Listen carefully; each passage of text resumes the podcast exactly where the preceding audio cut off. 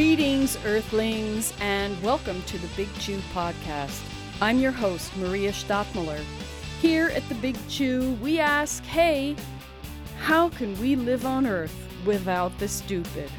What can science tell us? What can spirit tell us?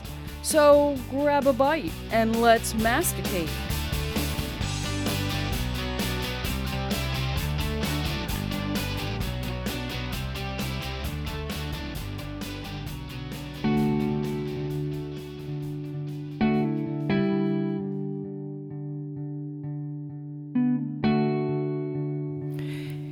U.S. immigration. Now, there's a hot topic. But what if we stopped yelling and looked at it from an environmental view? My guest is Dr. Philip Cafaro of Colorado State University. He's a progressive activist, an environmental ethicist, and author of a great book, how Many is Too Many? The Progressive Argument for Reducing Immigration into the United States. Phil Cafaro takes a sane, humane look at how U.S. immigration has fluctuated over time and why continued mass immigration harms the environment and drives economic inequality.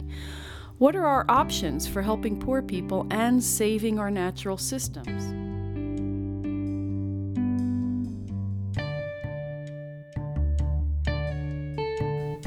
I love your book, How Many is Too Many. Mm-hmm. Um, I think it's it's so clear, it's so humane, and um, let's talk about it. Now, you're a philosopher and an environmental ethicist, and you teach at Colorado State, and you're a specialist in Thoreau, right? That's right. Yeah, my uh, my um, PhD was written on Thoreau's ethics, and that was my first book as well. And you've also edited a book with Eileen Crist.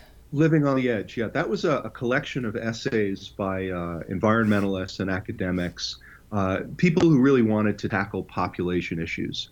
So uh, that was a collection that came out in 2012. Now, any discussion of population often gets demonized. Um, but uh, you've taken it head on and you're, you're taking on the primary driver of population in the United States, which is immigration. First, I'd like you to describe your own political orientation, if you would.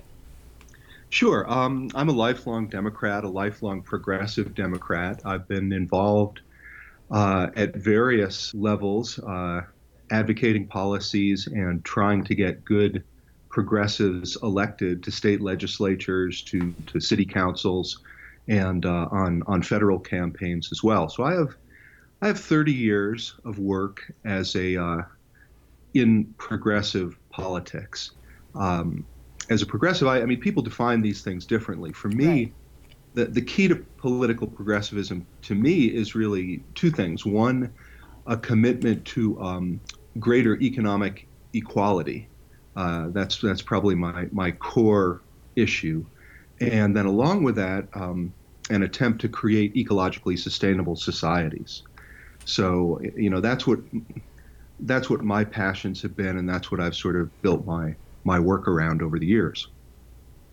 And you say in your book that you're aiming to show that the combination of political progressivism and reduced immigration is not odd at all. You say, in fact, it makes more sense than liberals' typical embrace of mass immigration. Now, since you wrote this book, um, we have been dealing with a White House where where immigrants are demonized, immigration is demonized, uh, and people are fighting back because they sense this is a racial issue. That is not what we're talking about today, right? Right, and and I think it's it's a way to really it's a way of talking about things that should be avoided. Uh, it it doesn't get us to the real issues as far as I'm concerned, and and uh, you know I've been really disturbed to see the way Trump brought up immigration, basically got elected, uh, for, I think, because he he um, took a very hard stand against immigration and in the process demonized immigrants quite often. Um, you know, I, I just don't think that's the way for us to go. I, I don't think it's right.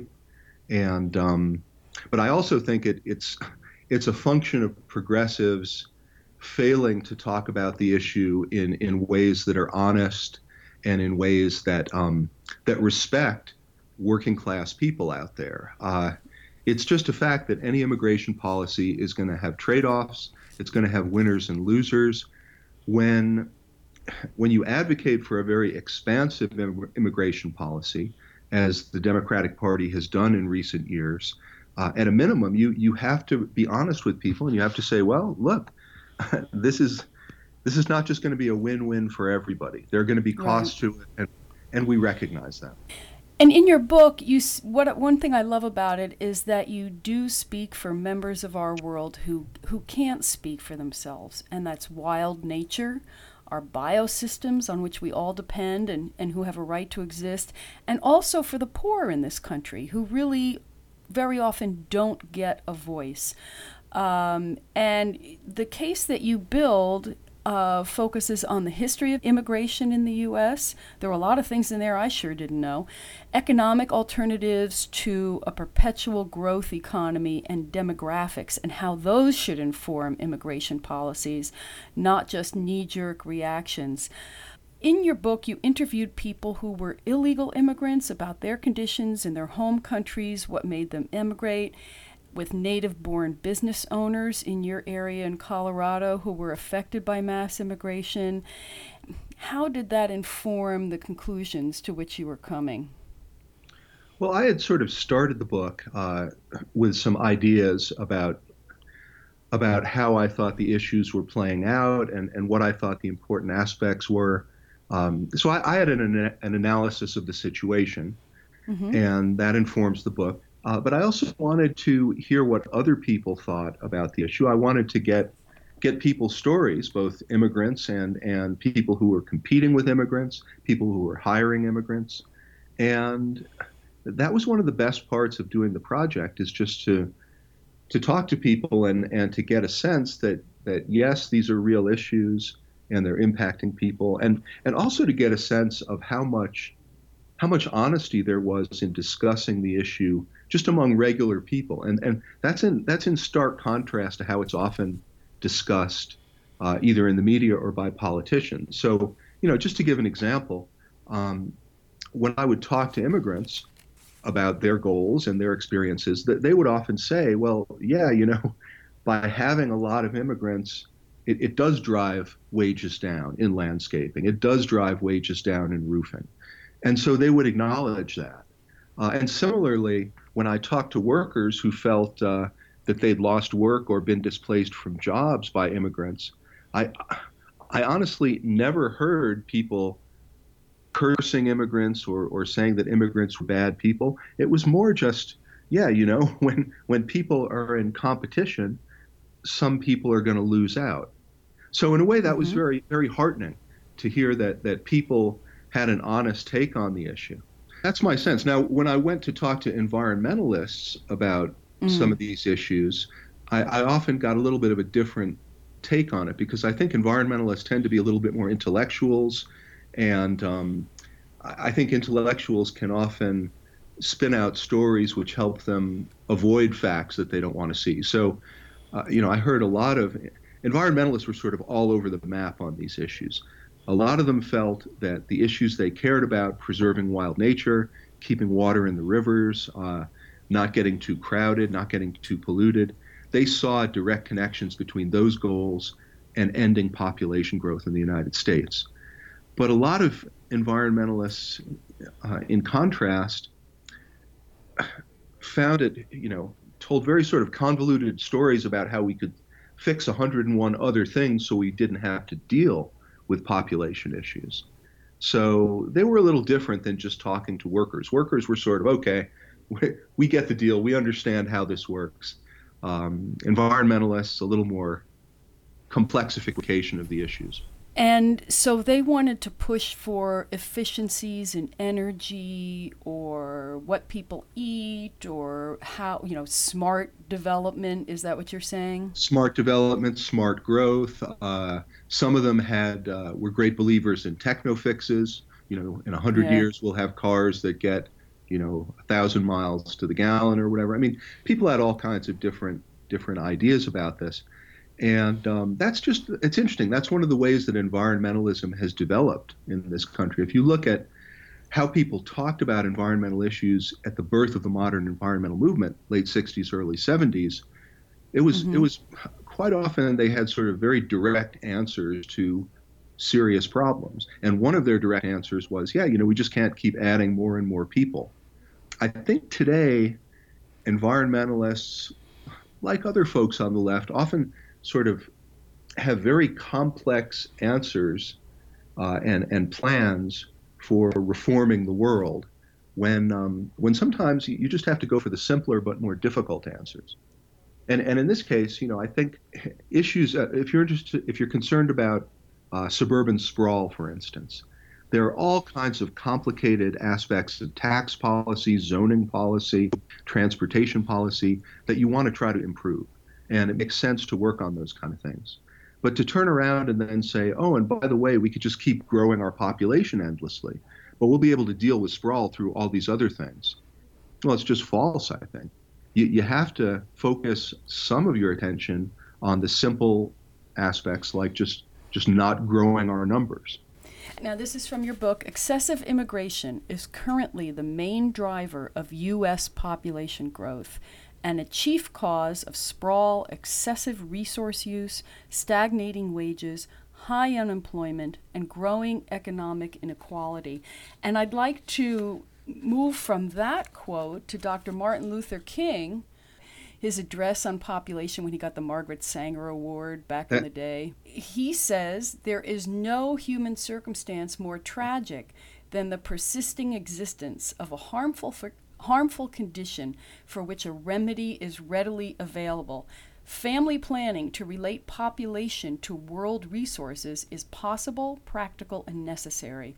Unlike plagues of the Dark Ages or contemporary diseases we do not yet understand, the modern plague of overpopulation is soluble by means we have discovered and with resources we possess. And in that context, he was talking about uh, family planning among people in the United States. But our population um, policies in the U.S. have changed, as have the number of people who are coming into the country. And as you say, this is the primary driver. So it really should be the thing we're looking at, right?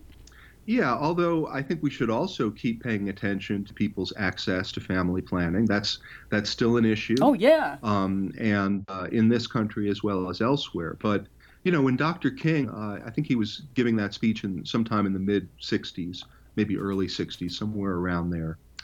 And at that point, uh, most U.S. population growth was coming from relatively high birth rates.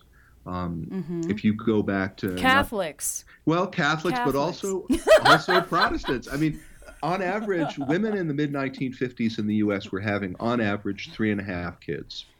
So, uh, you know, just just that alone is enough to ensure you a pretty rapid growth rate. Uh, at that time, we were only bringing in a couple hundred thousand immigrants into the U.S. Well, switch over to 30 years later, or bring it up to today, and now Americans are are having, on average, a little uh, right around two children per woman.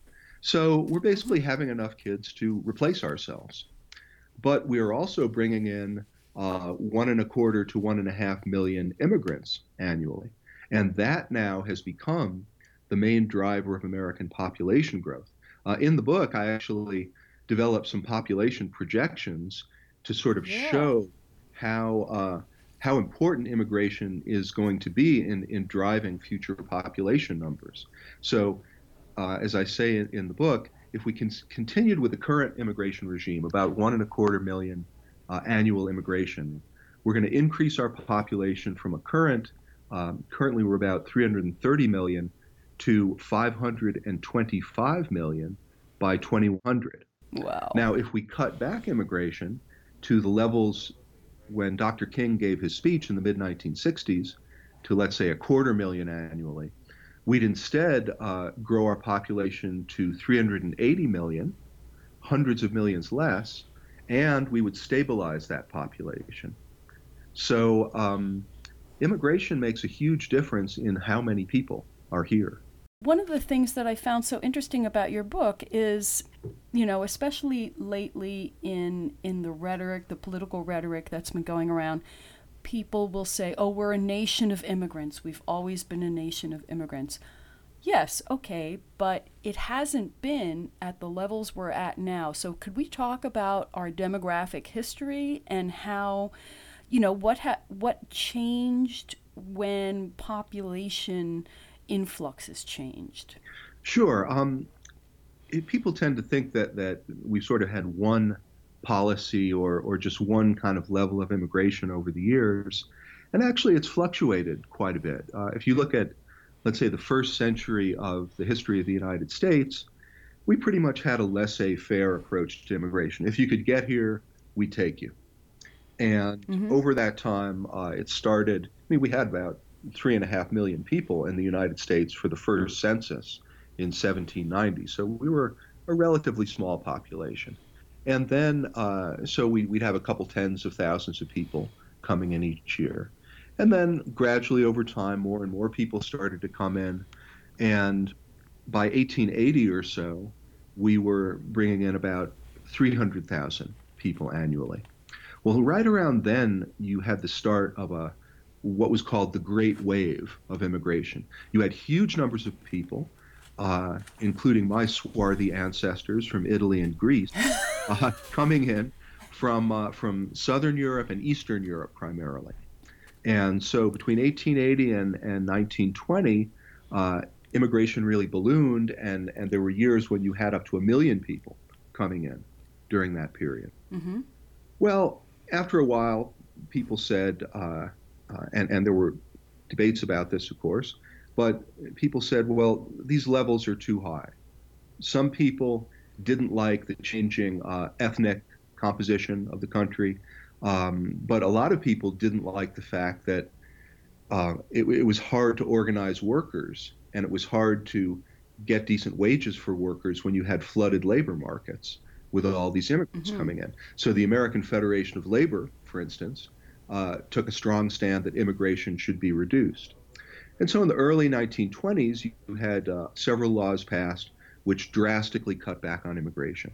And that then ushered in four or five decades in the middle part of the last century when we averaged about 200,000 immigrants annually. And so this was a period of low immigration. Um, it was also the period of the flowering, the growth of the U.S. labor movement. And a lot of us think there's a connection there. Uh, tighten up labor mm-hmm. markets, it's easier to organize workers. Uh, so we had a period of, of, relatively low immigration. Then in 1965, Congress passed a, a new immigration bill, which began to expand immigration again. And, and over time, uh, since 1965, we've started to increase the numbers uh, until today, as I said, uh, legal immigration into the U.S.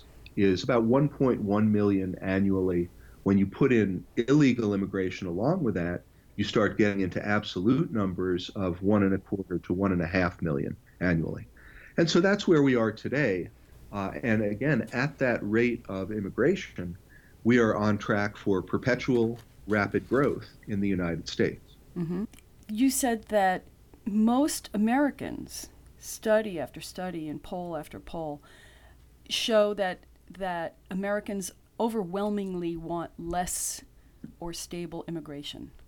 Then you talk about who's benefiting from this. It's certainly not poor people themselves, right? Because unskilled workers are severely affected in a negative way from mass immigration, right?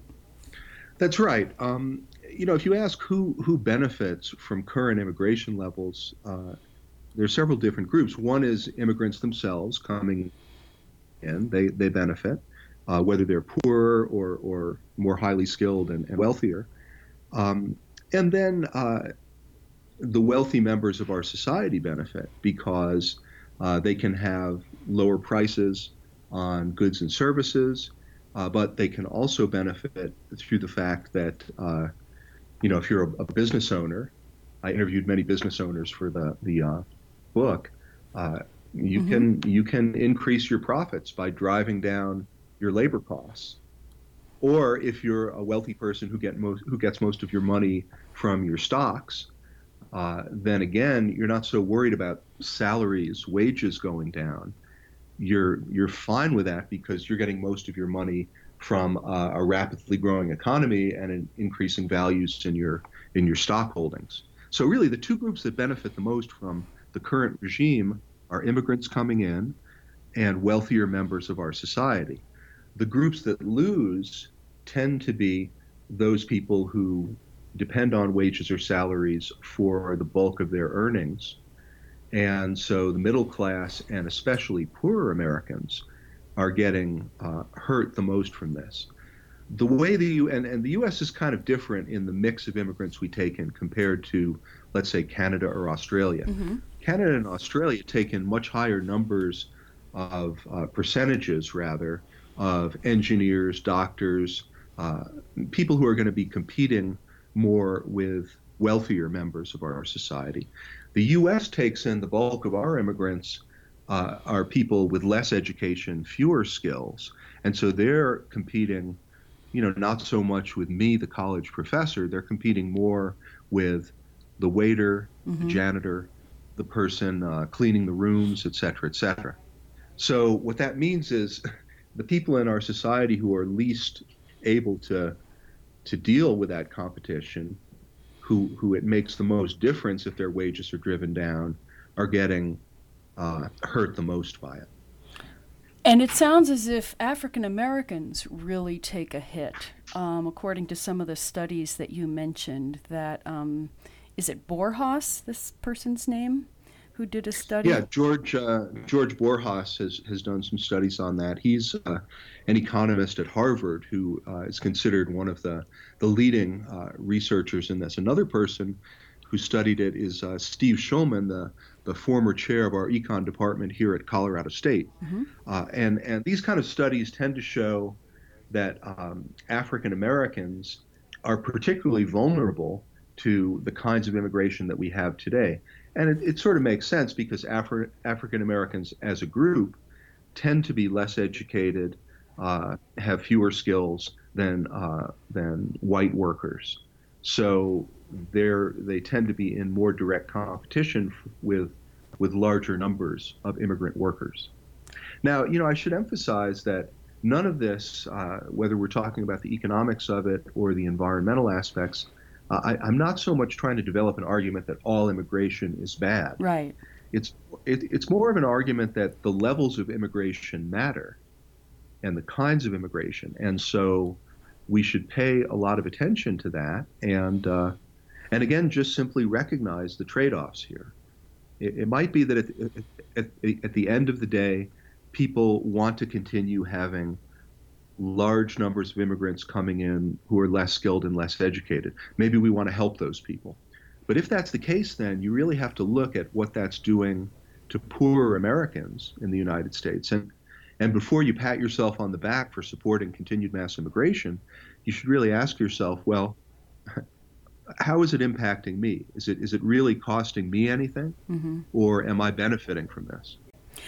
And you also made the point. This was very interesting to me that if you keep bringing in people with low skills who are willing to work, you know, who are over a barrel, as you describe it, uh, by their employers because they don't have the same rights. Maybe there are language problems, um, and they really uh, need those jobs if you keep bringing in people to do that work, then there isn't the impetus to, or the commitment to improving inner city schools where uh, a lot of African Americans are students, right? Because you know you just kind of lead, let them languish, and you get your your employees elsewhere.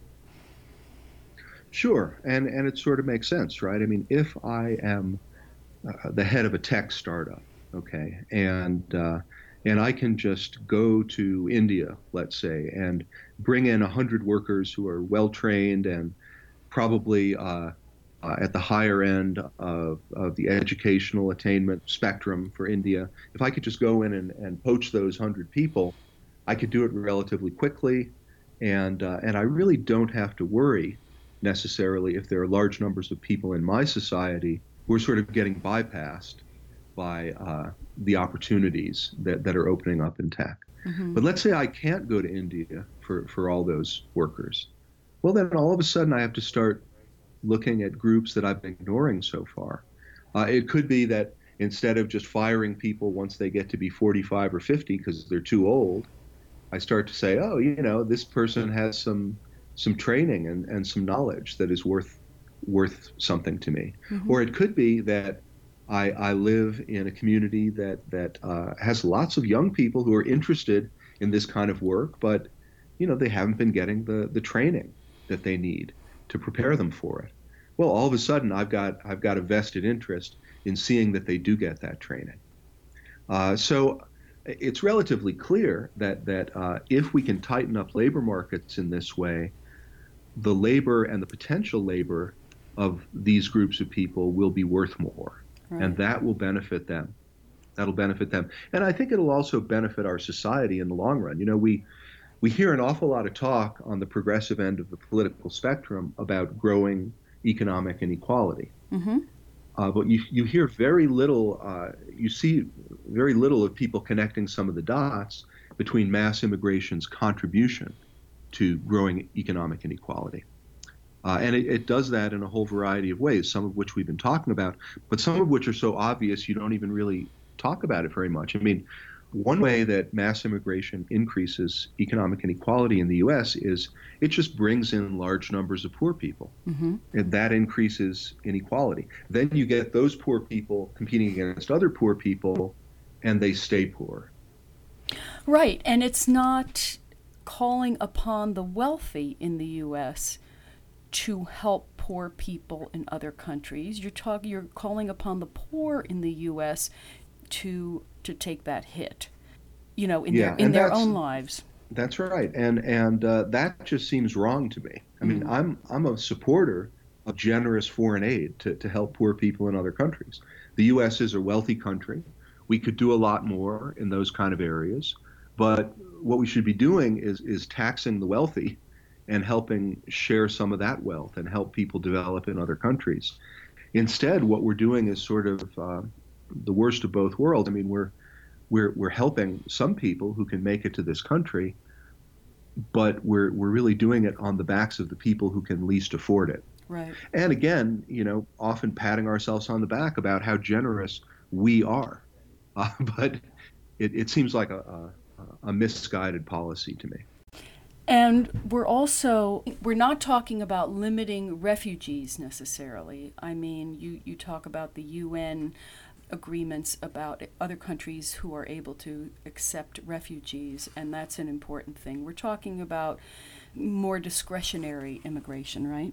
That's right. That's right. And in the book, I, I make that point. Um, I, I, basically propose to keep refugee and asylum um, numbers similar to what they have been in recent years. I think the figure I use is about 150,000, mm-hmm. and that's sort of in line with, with where we've been. Um, the, the majority of immigrants coming into the United States are coming in not as refugees or asylum seekers, but uh, as economic migrants. And there, I think we have more discretion to uh, decide what the proper levels are. This focus on mass immigration and the acceptance of mass immigration, or at least a lot of it, is part of the eternal growth economy that this country has been fixed on for a long time. And um, you say in here that a rising tide does not float all boats. So there are some uh, mythologies that we have to get rid of in order to understand what's really going on. And I've always liked Ed Abbey's quote growth for the sake of growth is the ideology of the cancer cell. yep. Yeah, he nailed it on that one. Yeah. yeah so sure. I mean, what we're doing is we're creating social systems and immigration policies that are commensurate with a really bad economic idea, right?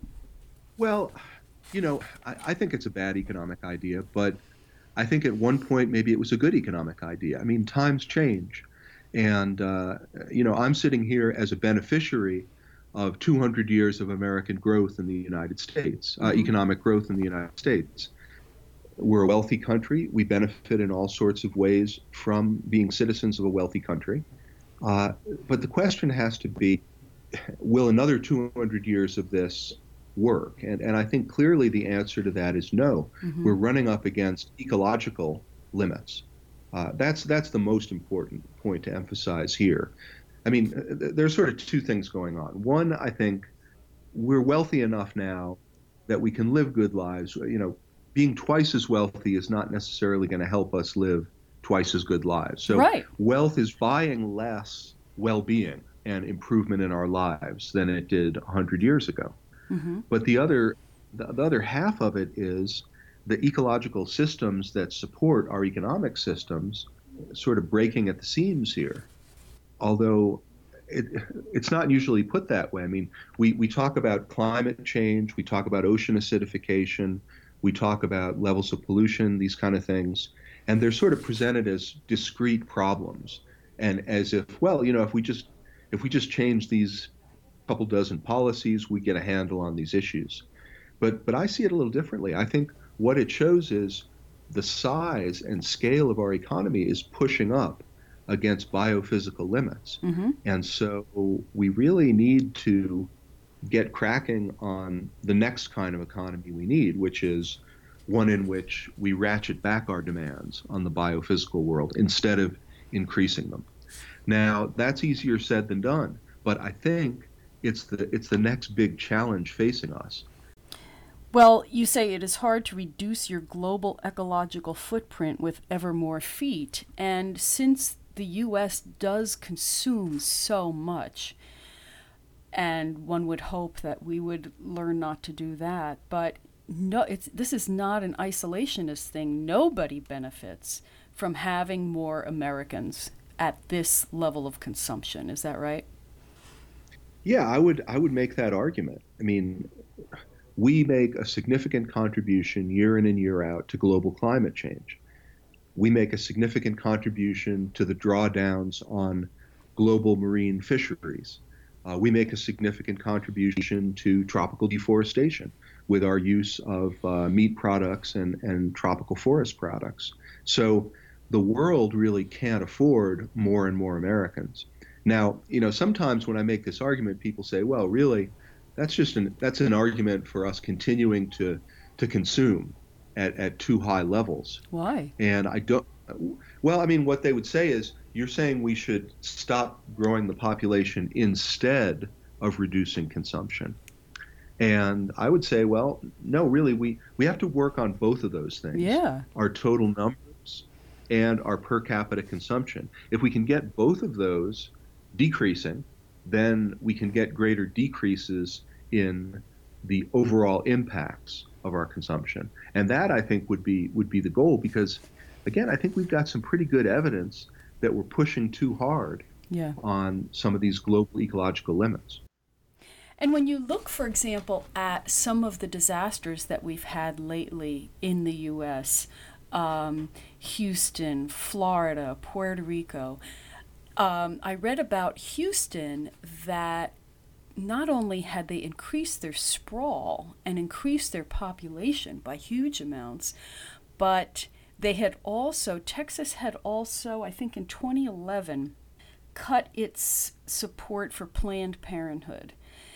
And it makes it that much harder to evacuate when A, you're illegal uh, because you're afraid that someone's going to you know, and I know people say there's no such thing as an illegal person, but just strictly speaking, from a an immigration law point of view, it's that much mm-hmm. harder to evacuate when you're afraid that it's going to lead to something even worse for you.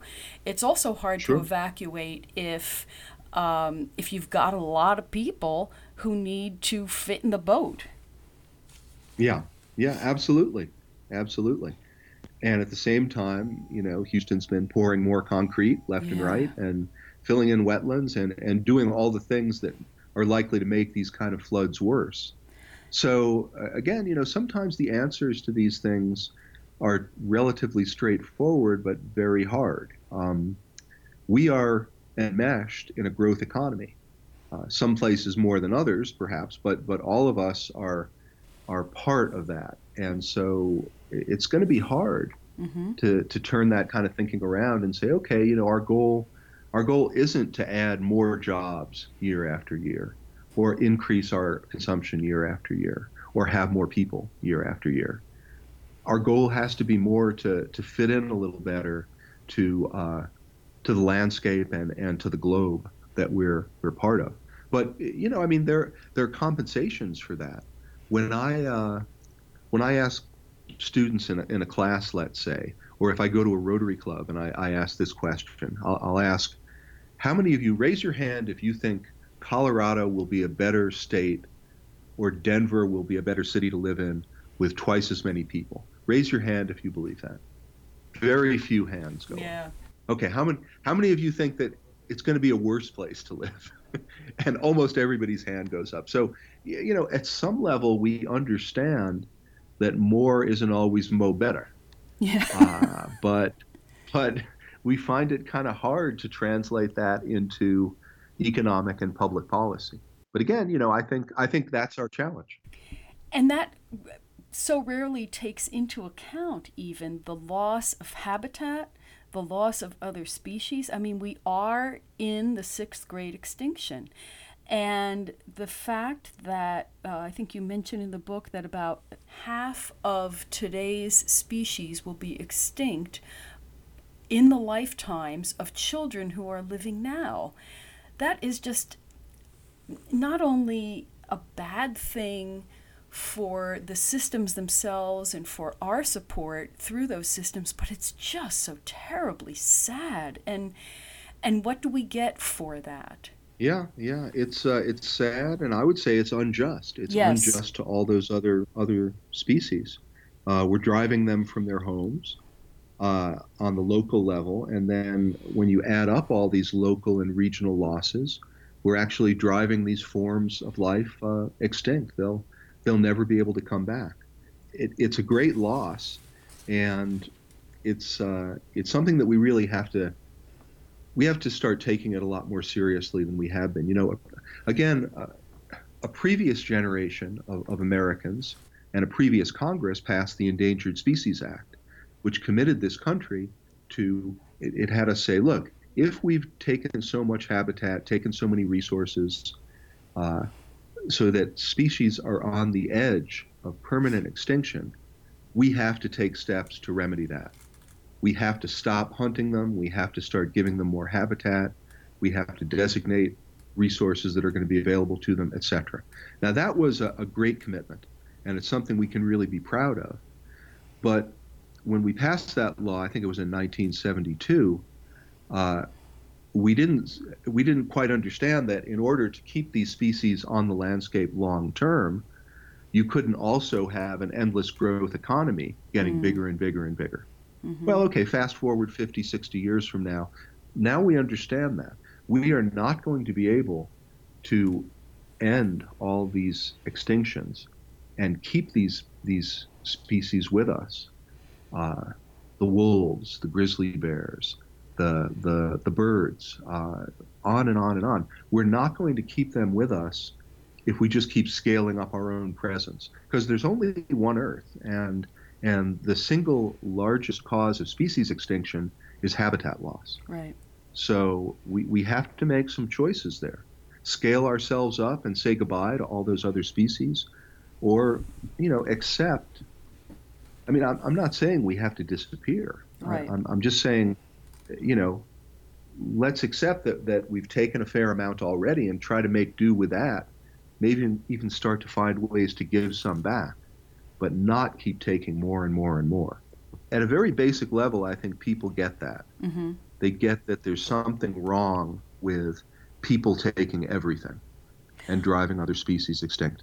Well, then why aren't environmental organizations stepping up and and they used to like you know the famous Sierra there was the Sierra Club uh, talked about population talked about immigration um, and then it became verboten even to mention it do you want to talk about that yeah sure because I think it's a very important part of this whole story if you go back again to the dawn of the environmental movement late 60s early 70s population talk was everywhere. Look at the, the news accounts of the first Earth Day in 1970. Population, population, population. Uh, people just understood through the good work of Paul Ehrlich and others, uh, they understood that part of creating a, uh, an ecologically sound society was limiting population growth and, and eventually ending population growth. Because mm-hmm. as long as you've got a certain amount of growth, you're just going to have more and more people over time. Right. So people got that, and there was a lot of support for family planning, abortion rights, all of the various ways in which uh, you can help to have fewer people. Now, what happened in the United States is kind of complicated. Things got tied in with abortion issues, they got tied in with partisan politics. Uh, in some cases, I think people people thought that the problem had been solved, and so they moved on to other things. But the most important thing that happened in the United States and, and a lot of Western countries is this. When the environmental movement began around 1970, the main driver of population growth in the U.S. was uh, the number of children we were having. Mm-hmm.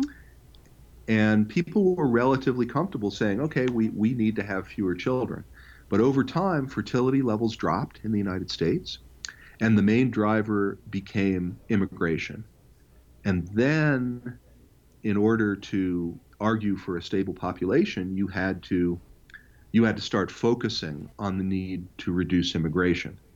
Now, as you say, in the 70s, even through the 80s, up into the early 90s, it was official Sierra Club policy that yes, we should limit immigration so that it's not driving U.S. population growth. But it was just part of the thing. Well, as immigration got more and more, it became more and more important. Uh, people became less and less comfortable talking about it. Mm-hmm. And so it was really in the 1990s that the Sierra Club and groups like Zero Population Growth decided we have to run away from this issue. We can't talk about immigration anymore. It's too polarizing. People are going to call us racist, and um, and we had huge fights over that. But those of us who wanted to to hold fast to the idea that you needed to limit population growth, uh, we lost those fights, and so uh, we had a decade or two of of the groups just stepping away from immigration. Now the next turn of the wheel in the last couple of years groups like the Sierra Club have actually come out in favor of uh, bills in Congress that would increase immigration. Why? So now it's not even it's not even that they're neutral anymore. Well, it's be, it's about coalition building. The Sierra Club says we want to get together with the immigrants' rights groups. We want them to support us on climate change legislation. In order to get that, we have to say we're going to support you on the immigration bill that you like. So what you get is a sort of coalition politics, and uh, yeah, so so several environmental groups have actually come out in favor of of more immigration. It's it's about as far from a sane environmental policy as you could get, I think, but uh, but that's the way things have evolved you have a chart in the book that's really interesting. Uh, the the major countries from whom the U.S. gets immigrants, and what their ecological footprint is when they're there and what it is when they're here and it just skyrockets right because i mean these people want they're not coming here to be poor you know and and they're going to work their butts off and they want to establish a more comfortable life, you know, the American dream. So it's not as if it's just moving people around. Um, you know, it doesn't matter if they're there or if they're here. Once you get here, because of the way our system is structured, like you have to have a car, we have lousy public transportation, whatever. Mm-hmm. Um, it just it just in, it deepens our our ecological debt, right? That's true. Yeah. Um, and and you know often when you, when you make these kind of arguments, people will say um, they'll say, uh, well, look, immigration just moves people from one place to another. It's it's it's not important. What's important is the total numbers of people. But as you point out, uh, another thing immigration does, if it's immigration into the U.S., is it tends to really increase people's individual and family consumption levels. So, for instance, uh, if you look at, at uh, the average footprint of someone from Mexico compared to someone in the United States, when that person moves to the United States, their footprint increases about 350%, something like that. Uh, if you're moving from Vietnam to the United States, it's an even greater increase. Mm-hmm. And as you say, people people are not moving to the United States to stay poor. They're they're moving here precisely because they can consume more. You are a product of immigration, right? When did mm-hmm. your family come Oh, sure. Uh, they came here two and three generations ago. Yeah. Okay. And you said from Italy and so, Greece? From Italy and Greece, yeah. I have Where one in Italian. Uh, well, it's it, I, I, I'm blanking on the name of the island. It's a little teeny island that's like mostly volcano off the uh, off the Turkish coast. Awesome. And uh, I've seen I've seen pictures of it, and I understand why Grandpa left because it must have been very hard to be a farmer on this island. Um, you know, um, I have Greek relatives too. My grandfather was a Greek shepherd in the Peloponnese. Is that true? Yeah, yeah. Wow. And then wow. my uh, my mother's mother was from Germany, and my father came over on the boat when he was very young. So, mm-hmm. and I have to qualify this by saying I tried to emigrate back to Europe just because, just because. So it's not as if I'm saying, well, I'm here and nobody else can come because I didn't want to be here either. But what do you say to people who say, well, you've got yours, and so now you just don't want anybody else to, to have the same thing? Yeah, uh, what I say to that is I, I have to think like a citizen. Mm-hmm. Um, it's true I've got mine, but but I also have to ask what's best for the society I live in, what's best for the planet that I live on. Um, and in both cases, uh, what's best is not ever more Americans. Um, you know, if I was just thinking about myself, I wouldn't take up this issue at all because, you know, when you start talking to your progressive friends about the need to reduce immigration, you, you can get some pretty strange looks from people. Have you gotten any hate mail? Oh yeah, yeah. I've gotten hate mail. I've gotten hate mail from both sides because I've I've written about uh, a lot of different aspects of population. So I've gotten hate mail from the right. Uh, most of that came after Alex Jones gave uh, a little news account about this crazy professor at Colorado State University who says that to deal with climate change, people should all kill themselves. and so you know, after that, I started. I, I, didn't know what Infowars was before uh-huh. any of any of that, and and all of a sudden, I'm getting these really obnoxious messages uh, from you know people across the country somewhere. Well, uh, he's a very close reader. yeah, I mean, he, he, he found what he wanted to find in, in that particular article he was talking about. But uh-huh. you know, I've gotten it from the right, and then uh, and then from the left, uh, there are just lots of people who can't can't fathom the idea that you'd want to limit immigration for anything other than racial reasons. Yeah. And um, you know, I try to explain what those other reasons are, and and often, you know, people people get it. People, especially, you know, if they if they care about the environment, they understand that more people make more demands. At some level, they understand that if you flood labor markets, you're going to hurt poorer workers. M- most people get it, but some people still give you the fisheye. So let's talk about your proposals because you actually have some suggestions for ways to move ahead and to have more environmental responsibility as well as responsibility to our fellow citizens and to the rest of the world. So, could we talk about some of those? Sure, sure. Um, you know, the most important point is just that I think the overall numbers have to come down. Mm-hmm. So in my book, I say, okay, legal immigration today is about 1.1 million. My proposal is to cut it back to 300,000, which is the level that it was at 60 and 70 years ago. Uh, I also have some proposals in there to uh, to make it harder for people to immigrate here illegally, and that mostly involves drying up the jobs magnet so, for instance, there's a proposal to mandate the use of the federal e verify system for all new hires in the United States. And then uh, I also say, though, that uh, as part of dealing with this whole problem, I think people who have lived in this country for a long time, uh, I think we should have an amnesty for those mm-hmm. people. So those would be like like the dreamers that people are talking about a lot now. They've never known any other country well, or definitely the dreamers, but I, I, would probably broaden it to include uh, you know people who've been here. If you've been here for ten years or something and you've been paying taxes, etc.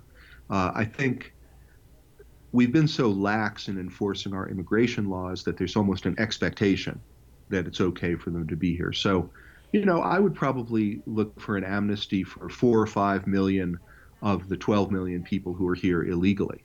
Mm-hmm. Uh, and and when I say that, some of my friends who want to reduce immigration give me the fisheye for that. But I, I think there's a good case to be made that that's the right thing to do as well. Uh, and then I think we could uh, we could do a lot more to increase foreign aid and better target foreign aid so that it helps people live good lives in the countries that they're actually in. Because really, you know, it's no answer to the great poverty and injustice that people suffer in many parts of the world to say, well, you know, you can all just come to the United States or you can all mm-hmm. come to Germany. Mm-hmm. I mean, the reality is, uh, Central America can't all come to the United States, and and sub-Saharan Africa can't all come to Germany. Mm-hmm. That's not going to work. Those places have to create just and uh, sustainable countries with opportunities for their citizens. They also have to stabilize their populations. They can't just keep offloading surplus populations into other parts of the world. Mm-hmm. So it, it's all kind of an interconnected system. But the first thing we have to do in the United States is get our own house in order, and that means stabilizing our population and uh, and finding ways to uh, create a more economically just policies in the United States. And you also talk about trade agreements that, for example, a lot of the Central and South American countries that are sending a lot of their people here have been in cahoots with U.S. trade agreements um, can you talk about that? Sure. Uh, this is an area that I'm, I'm no expert in, uh, but it, it's pretty well understood that as countries have made trade agreements in, in recent years, the goal has been to increase trade. The, the, the, and there have been good sort of neo, neoliberal economic arguments for why that's a, a wonderful, beneficial thing. Uh, my suggestion is is simply that uh, we start thinking about these in a different way. And for instance, uh, bring environmental issues into these trade agreements in a much more central way. So there are great environmental benefits when people feed themselves with food that's grown closer to home. Uh, you know, you cut way back on the transportation costs and the the carbon emissions that go along with with long distance transport. So it really doesn't make sense to make a trade agreement with Mexico, for instance, which says, okay, you know, we're gonna we're gonna rationalize the agricultural sector in Mexico. We're gonna throw millions of people off the land. They're gonna need jobs. A lot of them will probably wind up coming to the United States, mm-hmm. and we're just going to further entrench a sort of industrialized agricultural system that isn't isn't good for us environmentally. And and Americans are very aggressive in pushing this all around the world on poor developing countries, right. on European countries that do a better job of of keeping a more traditional agriculture. I mean, if if you think about it for a second, a country like Italy or a country like France, you have some of the best food in the world there. Yes. You have you have beautiful agricultural landscapes that are so beautiful that people come from around the world to vacation in them. They vacation in Tuscany or Provence and so people seem to have found a way to live in, in a certain amount of harmony with nature, keep a lot of farmers working on that landscape, grow food and, and make food that's that's wonderful. And then American trade negotiators come in and say, you know, this is all wrong. what you really have to do is just bring in industrial agriculture, right. grow two or three main things, have big fields and big tractors like we do, have a few owners and a lot of poor agricultural workers, not smaller. I mean, on and on. With GMOs, of course. With GMOs, yeah. I mean, it all makes sense on a on a certain paradigm of what agriculture should be, but we we understand that uh, there are good reasons to reject that paradigm. From my experience in in knowing people who are immigrants and also having immigrants in my family, I don't think people take lightly the prospect of uprooting themselves from their families, from their cultures, from the food they love, from their music, from their celebrations. There's a real loss in that. And so, if we could focus on helping people in their own countries, I know that's a really kind of idealistic generalization, but there there are other ways to do this. There are, and and you know, it's idealistic, but it's the right kind of ideals. Uh, because as you say, I mean, there are always going to be adventurers out there and, and people who go to a new place simply for the adventure of it. Mm-hmm. But one of the things that my interviews with immigrants confirmed is, is exactly what you said. There are a lot of losses when you, when you leave your native country. And there's a lot of loneliness and, and missing things. People do it for the most part because they really don't feel like they have good opportunities or any opportunities sometimes in the countries where they live. Uh, the answer to that, again, is not for everybody to move to a few countries that get it right. The mm-hmm. answer is greater rights, greater economic opportunities for people uh, where they're where they're born. Part of that is is structural political and economic changes in those countries. Uh, another component of it is people in those countries moving more quickly to lower fertility rates. Mm-hmm. So some countries like Guatemala or Honduras in, in Central America still have quite high fertility rates. So, you know, even if they weren't corrupt and dangerous places, uh, even if there was a greater sharing of the wealth there, there simply aren't going to be enough jobs for all the people who are coming of age in those countries. Right. And so again, that's something that that we can help with that. We can maybe provide family planning assistance, but it's uh, it's something that people in those countries have to take on themselves. And as far as people in this country, you suggest that we have to start living with limits. It could change our thinking in all kinds of ways, but I think we just sort of have to start taking that more seriously. Uh, years ago, I, I, worked for the Park Service up at Glacier National Park in Montana. Mm. And uh, there had been a uh, park superintendent there who had put in a, as a policy that the, the total amount of pavement in the park was not going to increase.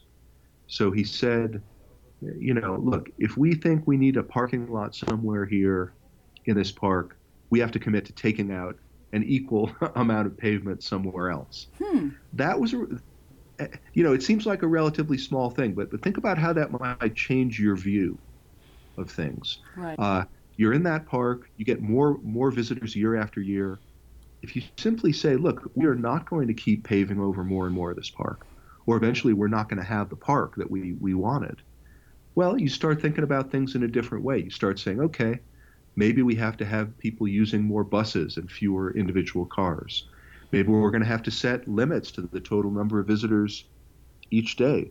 We don't know, but one way or the other, we are going to start appreciating that, at least in this park, it's not all about accommodating ever more people in the way that they're used to being accommodated.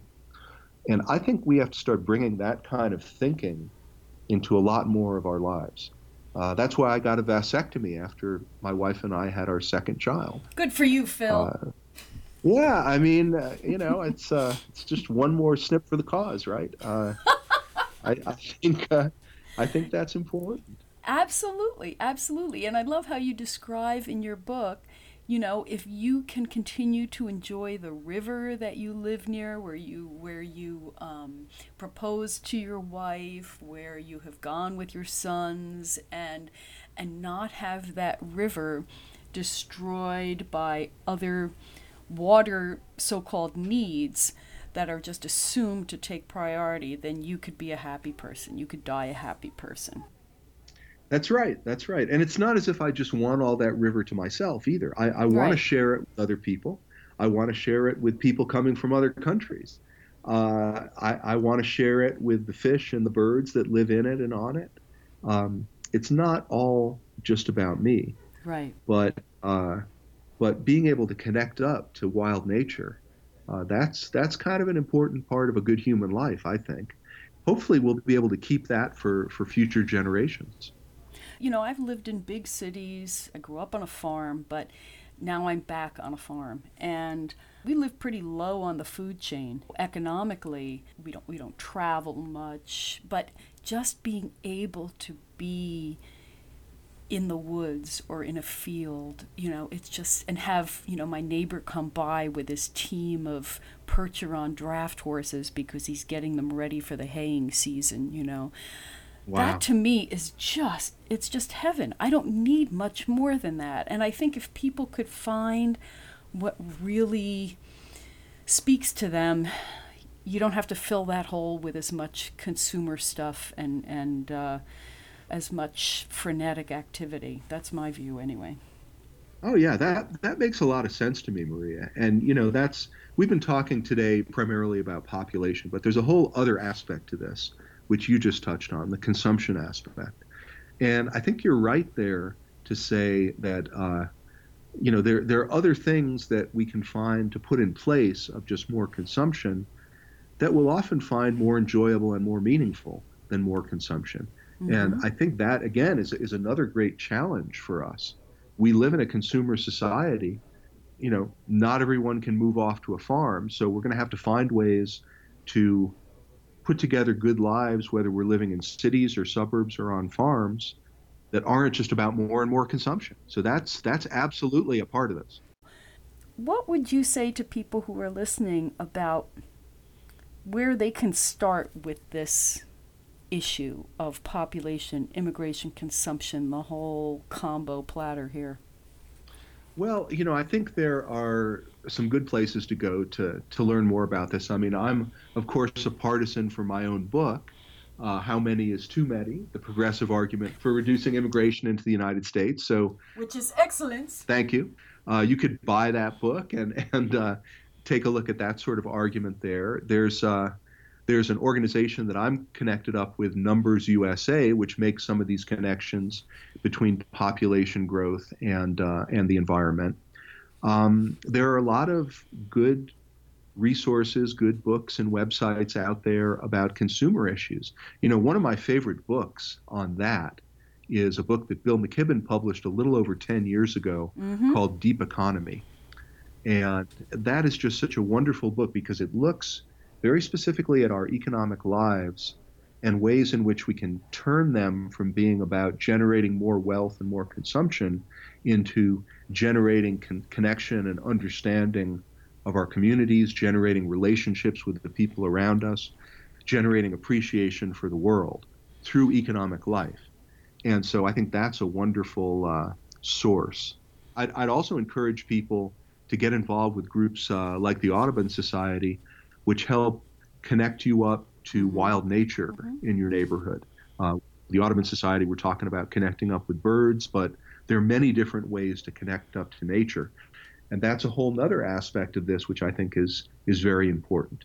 To, to get out from behind our screens and spend more time out in the woods, out, out uh, on the prairies, uh, connecting up and appreciating what's out there. That's an important part of all this, too. Yes, and I will have links to your book and to these other resources on uh, in the show notes. How many is too many is a wonderful book and thank you for writing it. As I say it's it's so clear. You can tell that you're a philosopher because you you make your argument so clearly and it's so humane and uh, i'd love to talk with you sometime about thoreau too oh let's let's do that i would love to talk i'm always up for talking about henry that would be wonderful maria it's been it's been great talking yeah. with you well it's been great talking with you phil and thank you so much Thanks to Phil Cafaro, and thank you for listening. I totally recommend Phil's book, How Many is Too Many. There's a link in the show notes.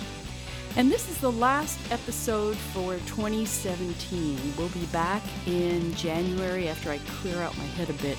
You can catch up with our two dozen episodes and you can subscribe at www.thebigchewpodcast.com. Bye for now.